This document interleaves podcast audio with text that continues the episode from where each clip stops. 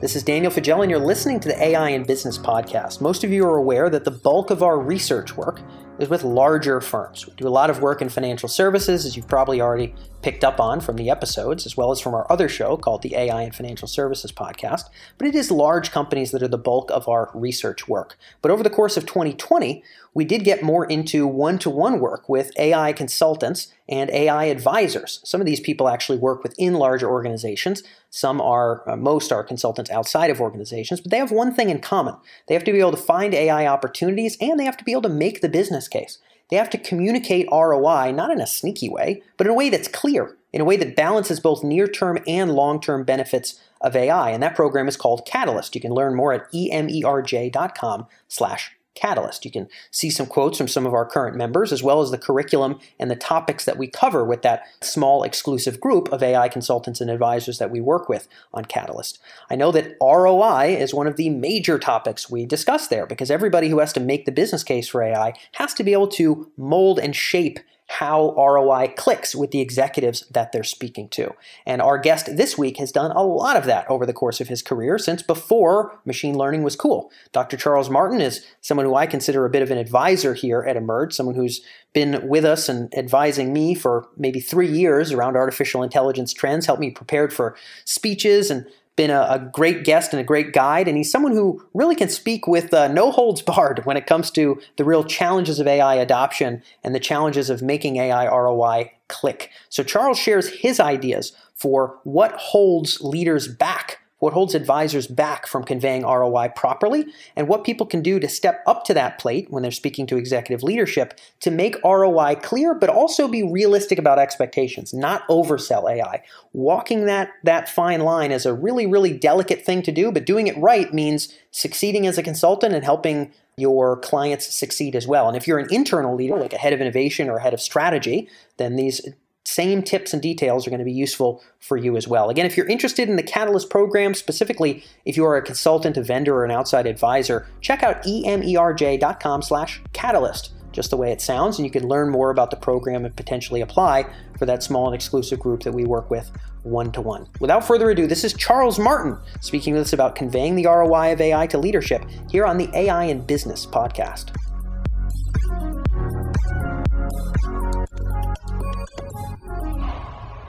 So, Charles, we're going to talk about the R O I of A I. I brought you on actually for our first series ever on this theme when we're first kind of doing a short series on it. And I want to talk to you today about first the what we refer to as measurable R O I. So, kind of those meaningful financial numbers we can move. We're saving money, we're making money. Maybe maybe some of it's not financial, but it's going to eventually tie to business bottom line, customer service rating, something like that. When you go into a project, client often has an idea of how they want to measure the project. May or may not be a very good measuring stick. What do you do when you're assessing what your goal is, what the project is, and determining how are we going to hold ourselves accountable? How, what needles are we going to move? How do you do that intelligently? Because I know there's so many more ways to get it wrong than right. Okay, that's a great question, because a lot of companies are very metrics driven now. And sometimes they, they just make up metrics, or they have a metric which they think is correlated somehow with performance or revenue or cost reduction. Frequently, they may have multiple metrics. You know, in complex projects, they're not really sure what the metric should be. And you might go in and they might say to you, you know, you, you don't want to be too tied in to a specific quantitative metric. You know, like, like I have to uh, reduce cost reduction by ninety percent or, you know. Well, yeah, of course, that, that would be ridiculous. Act- but yeah, I know what you mean. No, I mean, you know, if you work in the aerospace industry, you know, like I have friends who they have a metric. Look, this thing has to operate within thirty milliseconds. It's a line, by, it's it's fly by wire. But you know, most of us aren't in that space, and, and I think that you you know your goal is, you know, always if you can, the goal is revenue. Either you're either bringing revenue in, or you're bringing costs down, or some some direct measurement. Yeah. The most ideal projects, you know, what I've worked on have been ones in things like computational advertising, or some web interaction or a search product where, you know, you can increase click-through rates by fifteen percent, or you can increase revenue by thirty percent, or we have one where you increase revenue by five hundred percent. And it, believe it or not, even when you do that, there can be problems. You know, you can you can grow so fast, things fall apart. But I, I think that's, you know, you have to come up with something that that everyone can agree upon, that, look, this is some reasonable thing of what you're trying to achieve. And you got to be careful because sometimes you get into the project and you find out that it's the wrong metric. Yeah, that's that's the issue, isn't it? Do, do you do you have to come up with a small portfolio of potential ideas by talking to a number of different stakeholders and saying, how are we going to measure this? And then over the course of your initial sandboxing, piloting, you start to funnel, funnel, funnel that down to the ones you're really going to hold yourself accountable to? How do you... You know, how do you how do you make sure no, you don't pick the wrong one? It's usually the opposite. Usually someone comes to you and they've already predefined what their metrics are in their group. You're working with a line manager, you're working with a V P, you know, unless you're working directly with the, the executive team, people probably already have defined their metrics for the year. This is their budget. These are the metrics. These are the targets they're trying to hit. And they're bringing you in because they are hoping to do something. Usually they bring in because they haven't met their, they haven't met their mark. You know, they may bring you in because they haven't met their mark and they need you to help them meet it. Or, you know, it's the beginning of a new year and they're, they, you know, they've laid this out for the year. And so these are the metrics. But typically, um, at least in many of the good organizations I've been in, the V Ps, the directors, they, they have already predefined the metrics that they want. Isn't that dangerous, Charles? Because, you know, often they're going to say, well, you know, we want to have this kind of recommendation engine and here's how we're going to measure it. But as it turns out, the right barometer that's going to ultimately tie to what you want here, Mister Buyer, which is efficiencies, it would be much more efficient for us to track this because we we can, you know, we can get a better baseline of it today. We we can more accurately attribute it to our changes in the future. You know, like, do you have to push back? Look, you have to understand where they're coming from. Why do they want that metric?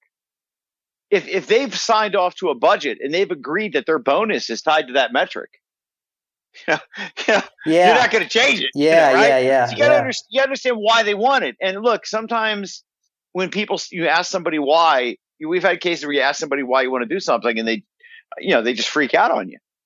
You know, don't ask me why. I, you, I tell you, I've had cases like this with people who are like this. Well, high stress finance in particular, people can be very high strung, but you have to have some understanding of why they want it. Look, you know, there there are cases where, look, the classic example is you have a recommender. And you just keep recommending the same thing over and over and over to the same customers. And what happens is the system just becomes very, very stale and customers start to leave. And so what you find is that while maybe revenue is going up, your churn rates might be going up also. Yeah, yeah, and, yeah, and yeah. Okay. So there are in, in, in economic parlance, we call this an externality, that you've optimized for a specific metric. And that caused some sort of negative externality, which will eventually cause the system to collapse.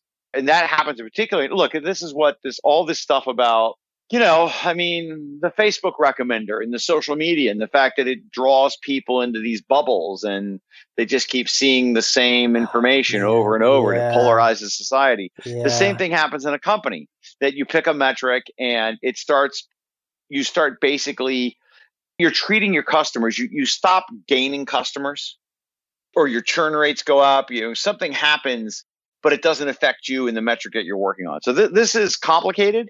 This is part of why these A I algorithmic systems are complicated, because typically in an enterprise, you know, the individual line managers, V Ps, directors, they have their own metrics they have to meet. You know, they've made a decision. This is how the company is structured. These are their metrics. This is how their bonus is. If they don't meet this at the end of the year, there's a performance review. They look at the end of the year and say, what metrics did you say you were going to meet? And if you didn't meet them, well, you have a problem. Yeah. So you've got to understand why they they have the metric in place. And you've it sounds like often you're just going to have to be willing to find a way to work with that, even if it's not your favorite metric. But maybe sometimes, Charles, if you know ultimately they're looking for cost savings for this reason, you might be able to say, okay, Mister Buyer, I know you want to save costs. Let's have cost savings as something we're estimating, but let's measure by these proxies, which are directly under our control for this project, so that we can really get a sense of how well it's going. So maybe you have some wiggle. Like ultimately, they're going to be locked to this one metric. Sometimes it's not great, but they're locked to it. But you're going to have some wiggle sometimes. Is that is that safe to say? When you if you have context on the goal, you you can maybe add some ancillary metrics, control for some externalities, find some better proxies. It, it, it depends who you're talking to. You know, I mean, yeah. Not everybody knows what a statistical proxy is. So yeah. look, uh, the, if you have a proxy, then you'll meet the metric anyway. Look, it, it is in the end, you're talking about people and their bonuses, right? So people are highly attuned to what their incentives are. And your role is to help them meet those incentives. Now, if they come to you, if they tip frequently, you know, there's some technical detail which is different. You're going to have to make the case. Look, we've been in situations where we have V Ps who said, look, you know, we're meeting our metrics, but we know long term this is not healthy for the company. And they're trying to present this case. Why are they trying to present that case? Well, they want to do something different. Ultimately, you need a champion for anything you do. You go into an organization, the person you're working with is the champion, and you're there to help them run the race. And if you really feel that something is wrong, you need to make them your champion. And you need to convince them, not just because it's wrong for your project, but it's wrong for them long term. Yes. And if, okay. if they believe that, then they have to feel that they can champion this cause. And and this is something that, you know, frequently they, they may already know this. You know, it, it, it's, you know, look, I've had cases where I go and I tell people, you know, look, what are you doing? You're working at a company. You say, you know, uh, you've got clickbot traffic. You got bot traffic. You got a lot of bot traffic. That's a problem, you know. It, you know, bot traffic means, you know, you're, you know, if you're in a, if you're running computational advertising, you got bot traffic. It means you're you're not selling what you think you're selling. Yeah, yeah, you're not selling real human. So that's a, that's right? a yeah that that's a great case where I've been in that situation where, you know, oh no no no we don't have bot traffic, and you look, you've got bot traffic. Think about what you're telling them. You're telling them that, hey, you know, you you sold, you know, twenty percent of what you're selling isn't real. That's not something you want to bring up in an open meeting. We got to deal with this. So that's a classic example. That that's your number one. You know, you, you met your click stream. You you got your clicks, but the clicks aren't real. It's just part of the game, so, right? So I mean, you pe- have you people, know frequently people in their bonuses, Charles. People in their bonuses. So you just have to think through that lens and kind of accept. Look, if bonuses are tied to X, ultimately you've got to be able to just, you know, lock yourself into to whatever that X is and do your best to deliver on it. Yeah, because you can't, can't, yeah, look, can't fight people's incentives. People. Yeah. Obviously, you don't want to come to the end of the year and everyone gets fired. You know, yeah, you know, you are there to help them. You know, but you have to be aware that you're not. You know, the reason metrics are set and what their performance goals are. You know, you you do have to be aware of that, because you can't just throw that aside and say, well, you know, whatever you told people you were going to do three months ago, we're going to have to throw that all out the door and do something new, because I have. You know, you, you can't do that. I mean, if you do that, that's a difficult conversation. That's not the same conversation as, hey, I have a statistical proxy for what you're trying to do. Yeah, yeah. Right?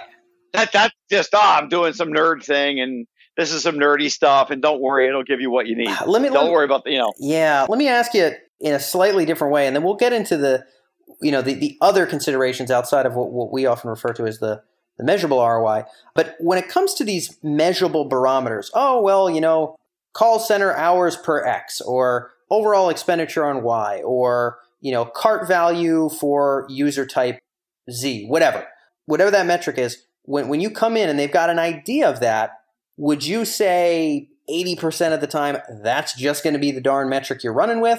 Or would you say that, you know, X percent of the time you kind of wrestle and change that metric on the way in, or sometimes, as you brought up, you find out on the back end, this metric is absolutely not going to measure what we're doing. How often are you varying from the prescribed, often misguided, here's the barometer we're going with? How how, how often are you breaking from that in a project? You know, I would say that what happens is these things get tied to the project outset. So someone says, okay, I want to try to predict, I have a bunch of chemicals and I want to predict their accuracy to within this amount using these methods. And you're like, okay, that seems reasonable, right? You're you're trying to design a system to predict chemical accuracy. And then you find out that the models don't work at all. Oh, there's something wrong, you know, like there's something wrong with the data.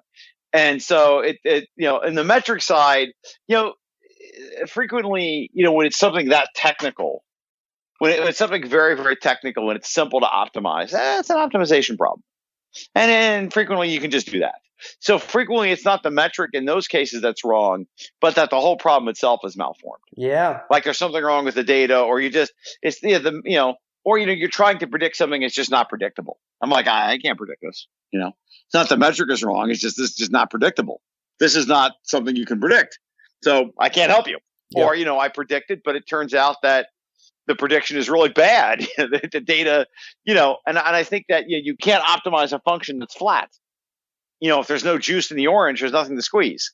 So That's the problem. So I, I think usually, though, when you talk about these kinds of broad level metrics, it's more, I think a more common case in an enterprise might be, you know, you're trying to do some, you have like a search engine and you're trying to understand search performance. And the problem is that you might have twenty-five different types of use cases you're dealing with. Every use case represents a different way the user uses your system. And you're trying to measure all those users with a single metric. And what happens is that, well, really what you have are twenty different use cases, all of which have to be evaluated differently. And that's very complicated. So you have a very complicated business with lots of things going on. Users are doing different things. Your system's just kind of working. It's been hacked together over many years by lots of different people. And now you're trying to just get a single number out of it. And usually that number is just revenue. But frequently those numbers just look, I mean, it, look, this, this is almost the problem in revenue recovery. In, in an accounting practice, that you're trying to discover where's your revenue coming from, and you don't know. In a large organization with lots of things going on, revenue recovery is actually a big deal. And so if you're, it's the same thing in any kind of complex system where there are lots of users doing different things. You know, they, they just, you may need to, you know, the, the reason one user is looking for something, maybe, you know, someone's buying milk and they buy milk every week, and the metric you want is how many times do they buy the milk. Right? It's a repeat buyer. And then you have other users who come in and, you know, you're rec- you want to recommend something to them and, you know, they're, they're buying hot dogs. And so you want to recommend ketchup. And so there, the, the balance is, you know, you're not going to keep rec. So sometimes, you know, the recommender should just repeat the same thing over and over and over because it's what you need every week. And sometimes it should have variety. That's just a very simple example of, you know, in, in A I systems or simple recommender systems, how you have totally different metrics, even though they're both recommenders. If you look and, and, and as the systems get larger and more complex and you have more customers and different kinds of customers and you have different kinds of sales processes used and different kinds of offers they've been given, it's difficult to pool everybody into one metric. And are you often the one that has to break this to them? Hey, look, you know, it's going to be really wonky for me to tell you how well I'm doing and for me to know how well we're doing for your goals, Mister Buyer, if we adhere to this square peg yeah, for yeah, everything. Yeah, you're, you're, yeah, you're basically telling them, you know, look, this is a very complicated problem. And what they hear is, oh, you're trying to overbill me. Yeah, yeah. Right? That's what they hear. Well, they so, don't, so, is, is it near impossible to bend these things in an enterprise environment, or do you just need a look, lot look, of trust? It, you, or? you, you got to figure out where the low-hanging fruit is. You can get a win. You got to figure it out. Like, okay, I, you got to talk to people. Look, uh, there's a bunch, you, you, there's a metric they're trying to hit. Is there a way I can move the needle? Yeah. And do, do, if you, I got, you I know. got fifteen different people. I got fifteen, twenty different kinds of users using this system. Is there some particular group of users that I understand well enough that I can make a change and move the needle? Yeah. And make a change that doesn't screw it up for everybody else, right? And, and that's what you're doing. And, and once you do that, do you do you find that, you do that, that at that point go they're going to trust you to make some additional suggestions? Right. Then you can go to the next and the next and the next. Absolutely. So you pick it off one by one. And it's a difficult thing because that's the reality of what happens is, you know, especially in these A I systems, right? Because we're talking about A I, you know, you're building a, a tool that recommends products to customers. You're trying to help customers search something. We had a case of working on a search engine, and the search engine they had, you know, for the, for a, a search engine for an expert network. And look, you know, there are different, you know, probably ten or fifteen different kinds of customers coming in, all of which have different needs. And you have to figure out, okay, which ones can you reliably fix this thing for to boost the numbers? And that's what they care about, because at the end of the day, you have to go to the senior executives and go, we increased revenue by this much. Yeah. That's just where you are. You've got to figure out what fits into your metric, not so much the other way. You know, if you make twenty-five different metrics, you're never going to get anywhere. You've got to put a square peg in a round hole. This is this is part of the, the you know, the, the rough reality of, of A I in the enterprise is that, you know, you've got to get these short-term wins to even open up the ability to build trust and crack things open in terms of, hey, here's an application we should, you know, maybe be considering more more than this this other one, or hey, you know, here's some measurements of success we should be using. So we've got to find this this low-hanging fruit. If almost all A I engagements are just focused on what's the shortest thing to to value, are we ultimately going to be you know, our enterprise is really going to transform in five years if everything starts at what's the top surface level little darn thing that doesn't question the buyer's ideas, which are often misguided about how this thing needs to be measured.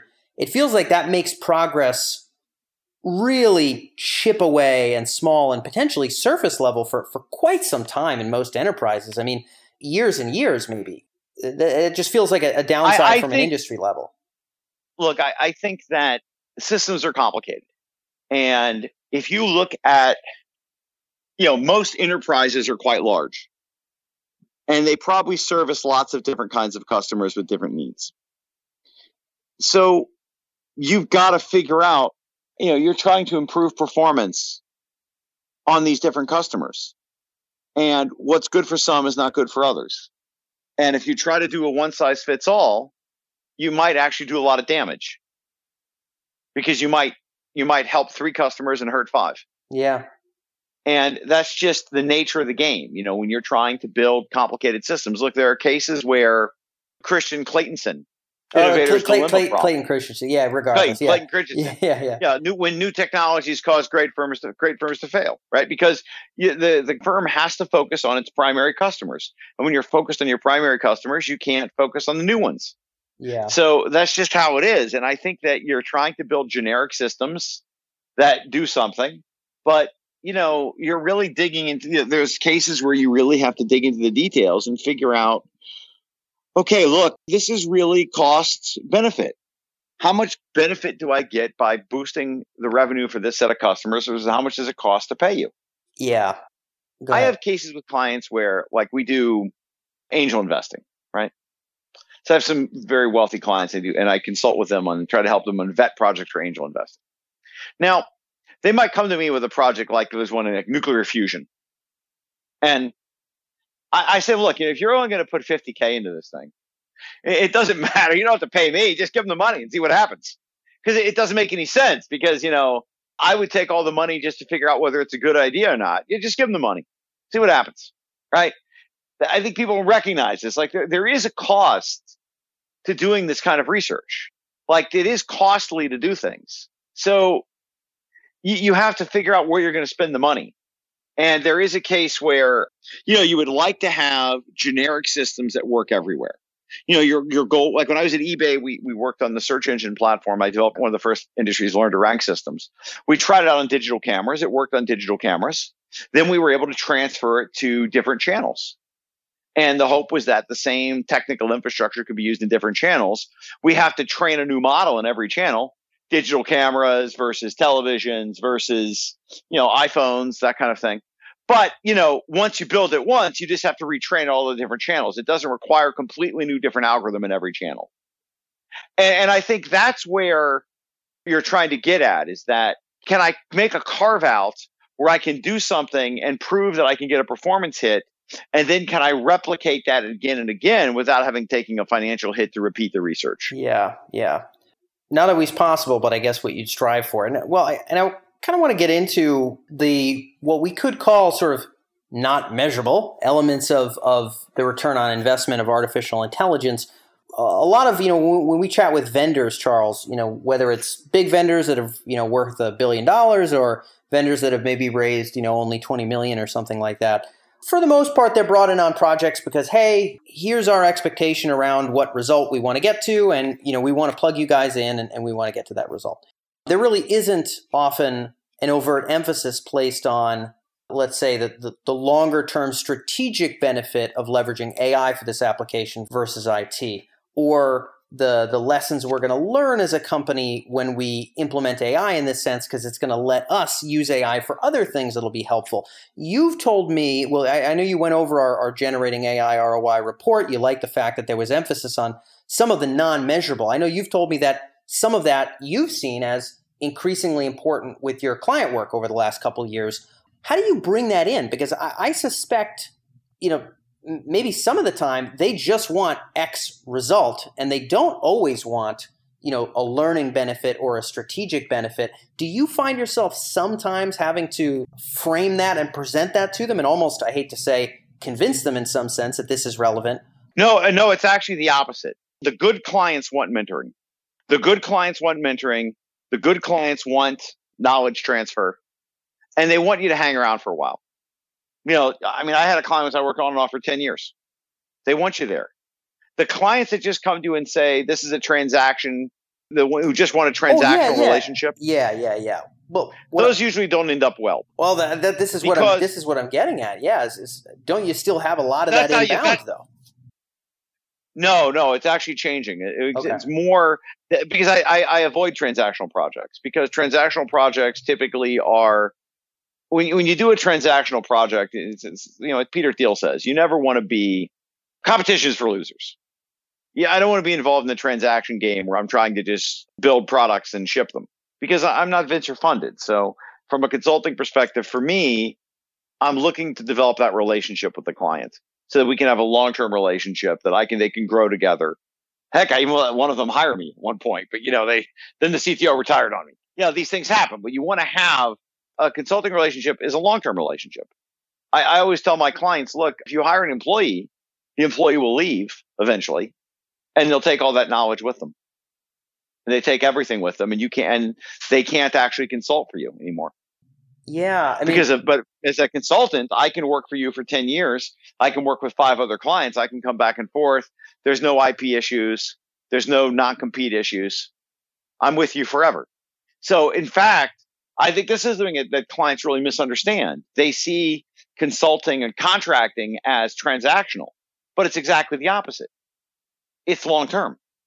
That's the whole point, is that you're developing a relationship with a client so you can be there with them two, three years from now if they want to do something new. So you can help them if they need help. So you can mentor their staff. You can help their staff develop. And, and moreover, you know, I, I still talk to some of the staff guys who go out and find other projects. And they might come to me and say, hey, uh, you know, this guy was such a great mentor. I'd like to bring him in again. So mentoring staff actually is good for you. There's an old saying in Silicon Valley, be nice to people on the way up. So they're nice to you on the way down. Yeah. Right? When you're on when you're on the way up. So they're nice to you when you're on the way down. As you've mentioned, the good clients are going to understand the value of learning. Uh, the clients that are purely transactional, probably not going to work out. Again, A I is not plug and play. It's very hard to just say, sure, I'll get you that result and then get out of town. It's, nah, that's not really it. And for you as a consultant, again, it's not necessarily the smartest thing either. So good clients value learning. That's good. How about strategic value, Charles? Well, you know, sometimes, you know, when I go into them, you can tell the difference. The ones who strategic is really, I mean, in some sense, a lot of what I do is tactical. Everybody has a strategy, but you know, everyone wants to be a general, but you've got to be on the ground. You know, you got to be a field commander. And a lot of the work we do is like being a field commander. You know, we are on the ground doing field mathematics. You know, we're on the ground making things happen. And a lot of clients really don't, they may not want you involved in the strategy unless you're particularly hiring you as a management consultant, strategy consultant. They they actually may push back on that. Yeah. You know, they see it as you kind of stepping into their domain. Well, let me know what you think about in this regard. I mean, if you get brought on, let's just say for, Lord knows, some some sort of, you know, whatever it is, a, a search, a search application or some fraud detection application. A lot of the time, I would presume, they just sort of want X result. Great. We want less false positives for our fraud by a certain percentage, and that's going to equate to X number of millions, you know, every quarter. And so, look, we think it's a realistic result. Come on in.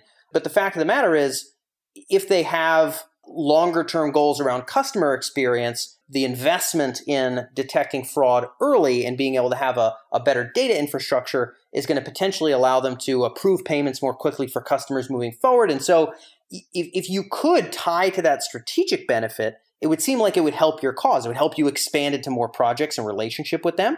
It would help validate the project. Even if it doesn't win immediately, it would help still validate an investment in you. And so it feels safer as a consultant and potentially more realistic if you can tie to those strategic anchors. Do you find it to be near impossible to do that because the level of trust required to actually access what their longer term goals are is just too high? Do you find it to be possible once you've once you've had some early wins? What, what are your thoughts there? What what happens is that too many chefs spoil the soup. Yeah. So what I find is that the companies that do well with A I are the ones that understand that they have to become A I companies. Yep. And the ones that have trouble are the ones that either treat it transactionally, or they think that it's just the same old thing they've been doing before. It's just software, it's just I T. And the the companies that really want to do it, do it. You know, we had a company in Slovenia, of all places. They're kind of like an I T vendor in Slovenia, big company, been around fifteen years. And they brought me in as a as a mentoring consultant to help them become an A I-centric company. They knew long-term for them to survive, they have to stop being a software company and become an A I company. And so we started working with them on suggesting products that they could build. Now, strategically, what was the strategy decision? The strategy decision is very simple. We want to become an A I company. We want to be a company that builds A I products. That's what we want to do. That's their decision to do that. That's their strategy. And we're going to start building little product. They they were very good at selling to teenagers. So they built like, you know, cartoonize, like, can you cartoonize your picture? Can you make an avatar? Can you? So I started working with them, proposing different kinds of products that they think they could sell to their customers, or more effectively, that they can market to the kinds of customers they market to. And, they, and then we started working with their staff, and you know, they themselves, they actually taught themselves A I. They took this fast A I class out here at University of San Francisco with my friend Terrence Parr, who runs this, and they taught themselves neural networks, and I basically helped them build the products. We suggested different kinds of products. We actually built a product that generated fake text. This is several years before, it's probably two or three years before the OpenAI G P T three model was released. So they they made that decision themselves. And then I guess from a strategy perspective, I was helping them strategize what kind of products they could build. So I was doing product strategy, right? Product strategy. But strategy, like in terms of the corporation, you know, that that's that's very high level. And and they have to make, and the companies that I see that that do this make the decision. We understand that we have to change, that we have to learn new things, and we're going to do it on our own, and we're going to bring you in to help us. The projects that always end up sour are the transactional projects. Yeah, yeah, yeah. Because it's unrealistic with A I, oftentimes. Well, because yeah, there are always problems. Purely. And nothing ever goes. And, yeah, yeah. And transactional projects always become only about the bottom line. So they're always trying to squeeze. It, it becomes problems with timelines and getting things done. As, as if it's as if it's IT. As if it's IT. Right. And yeah. and the projects that have been, when you can work with someone, typically what you're doing is you're working with someone in the company, either the founders or even in a V P who says, look, I want to start building A I products. Help me figure out what kind of A I products to build. And strategy works great until, but it doesn't work when other people come in and decide, well, this, you're just an outside person and we just want you to build this for us. I'm like, well, you know, that doesn't work. And if you, if that were to work, we wouldn't be having these discussions about the nine out of ten A I projects. Yeah. Right. That, that never go anywhere because, you know, people have gotten used. So product strategy is very important. I think product strategy you do, you help them decide what kind of products they want to build. Global strategy is really, it, they, it has to be from the company, a good match from, from the company. Yeah, yeah. Yeah. And a lot of companies now understand, look, we need, we hired staff. You can't just hire staff and not mentor them and train them. You know, in three years, they'll be obsolete. Well, you just keep hiring and firing people all the time. Yeah. So, you know, you, you can't do that because, you know, you, you can't, not in a technical industry. You have to retain staff. You mentioned that at a product or project level, you know, strategy is something that, that you could potentially, you know, guide a bit. Um, but obviously company-wide, that's often got to come from, from top down.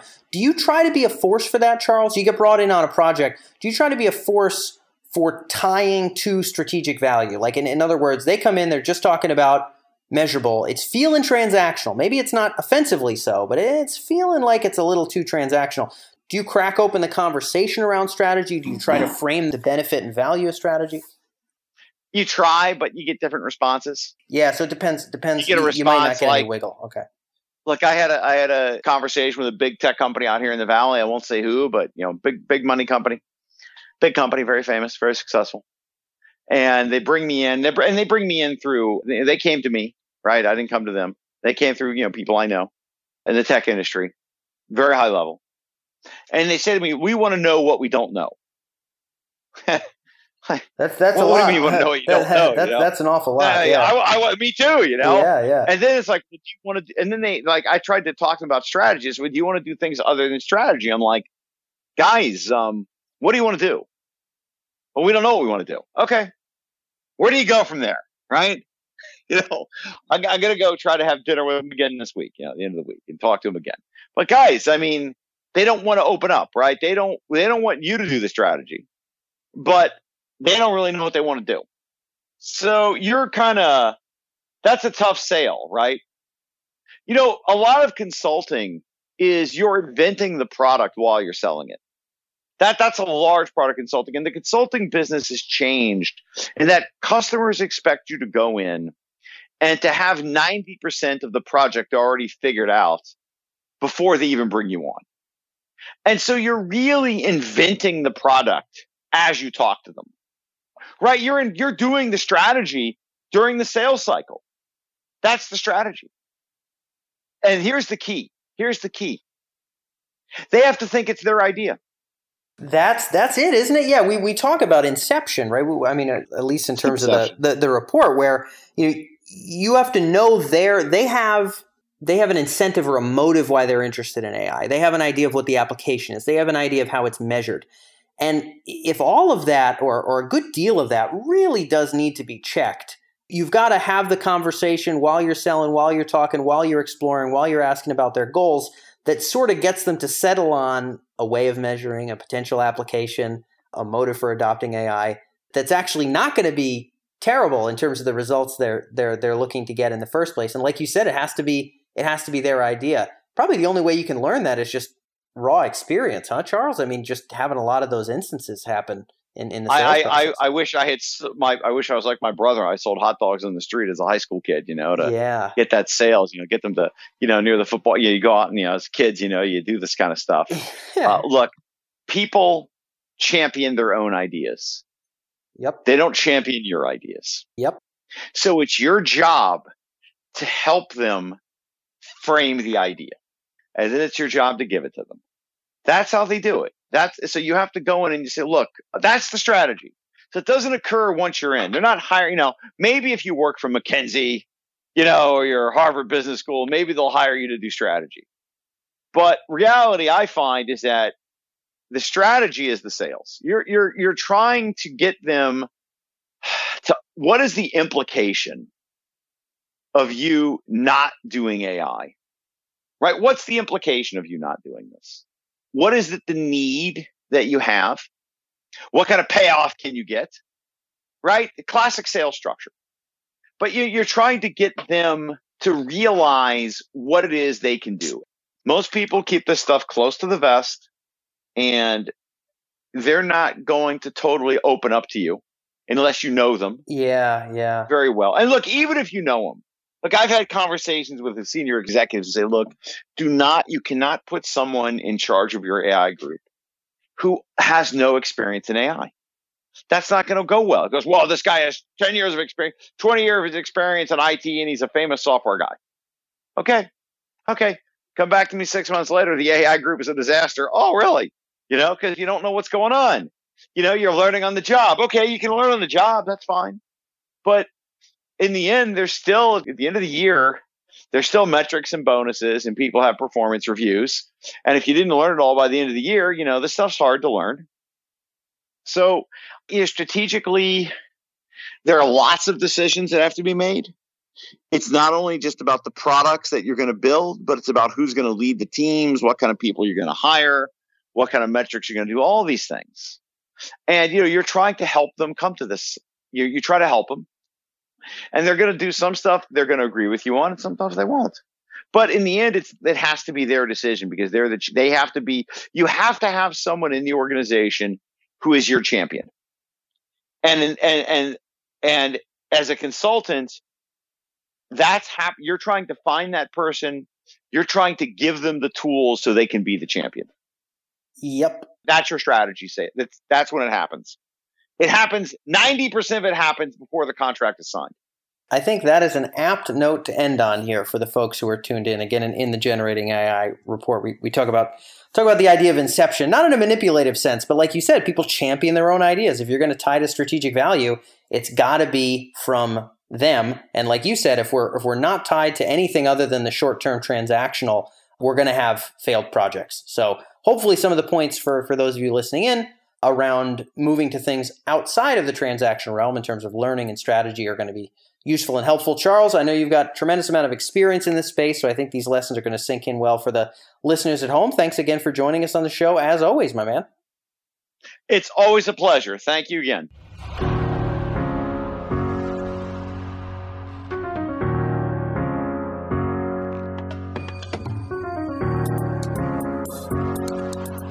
So that's all for this episode of the A I in Business podcast. Big thank you to Charles for joining us again on the show. Charles has tremendous experience working with firms like BlackRock and eBay and some great hands-on M L projects that I think lend a lot of credence to his insights. So I'm always glad to have him here. And I'm glad that you were here listening all the way through to the end of this episode. That means a lot to me, and I'm, I'm glad that we're able to keep your attention and keep you with us. And I hope you'll stick with us next Tuesday for our next use case episode. If you want to make sure that you don't miss any of our interviews or our use cases or trends that we cover here on the show or at Emerj, then you can go to emerj dot com, just the main homepage there. Up at the top right is subscribe, and you can sign up to the newsletter for free and get all of our latest updates directly to your inbox. That includes our interviews, that includes our articles, and some of our best of infographics as well. So that's emerj dot com to sign up for the newsletter.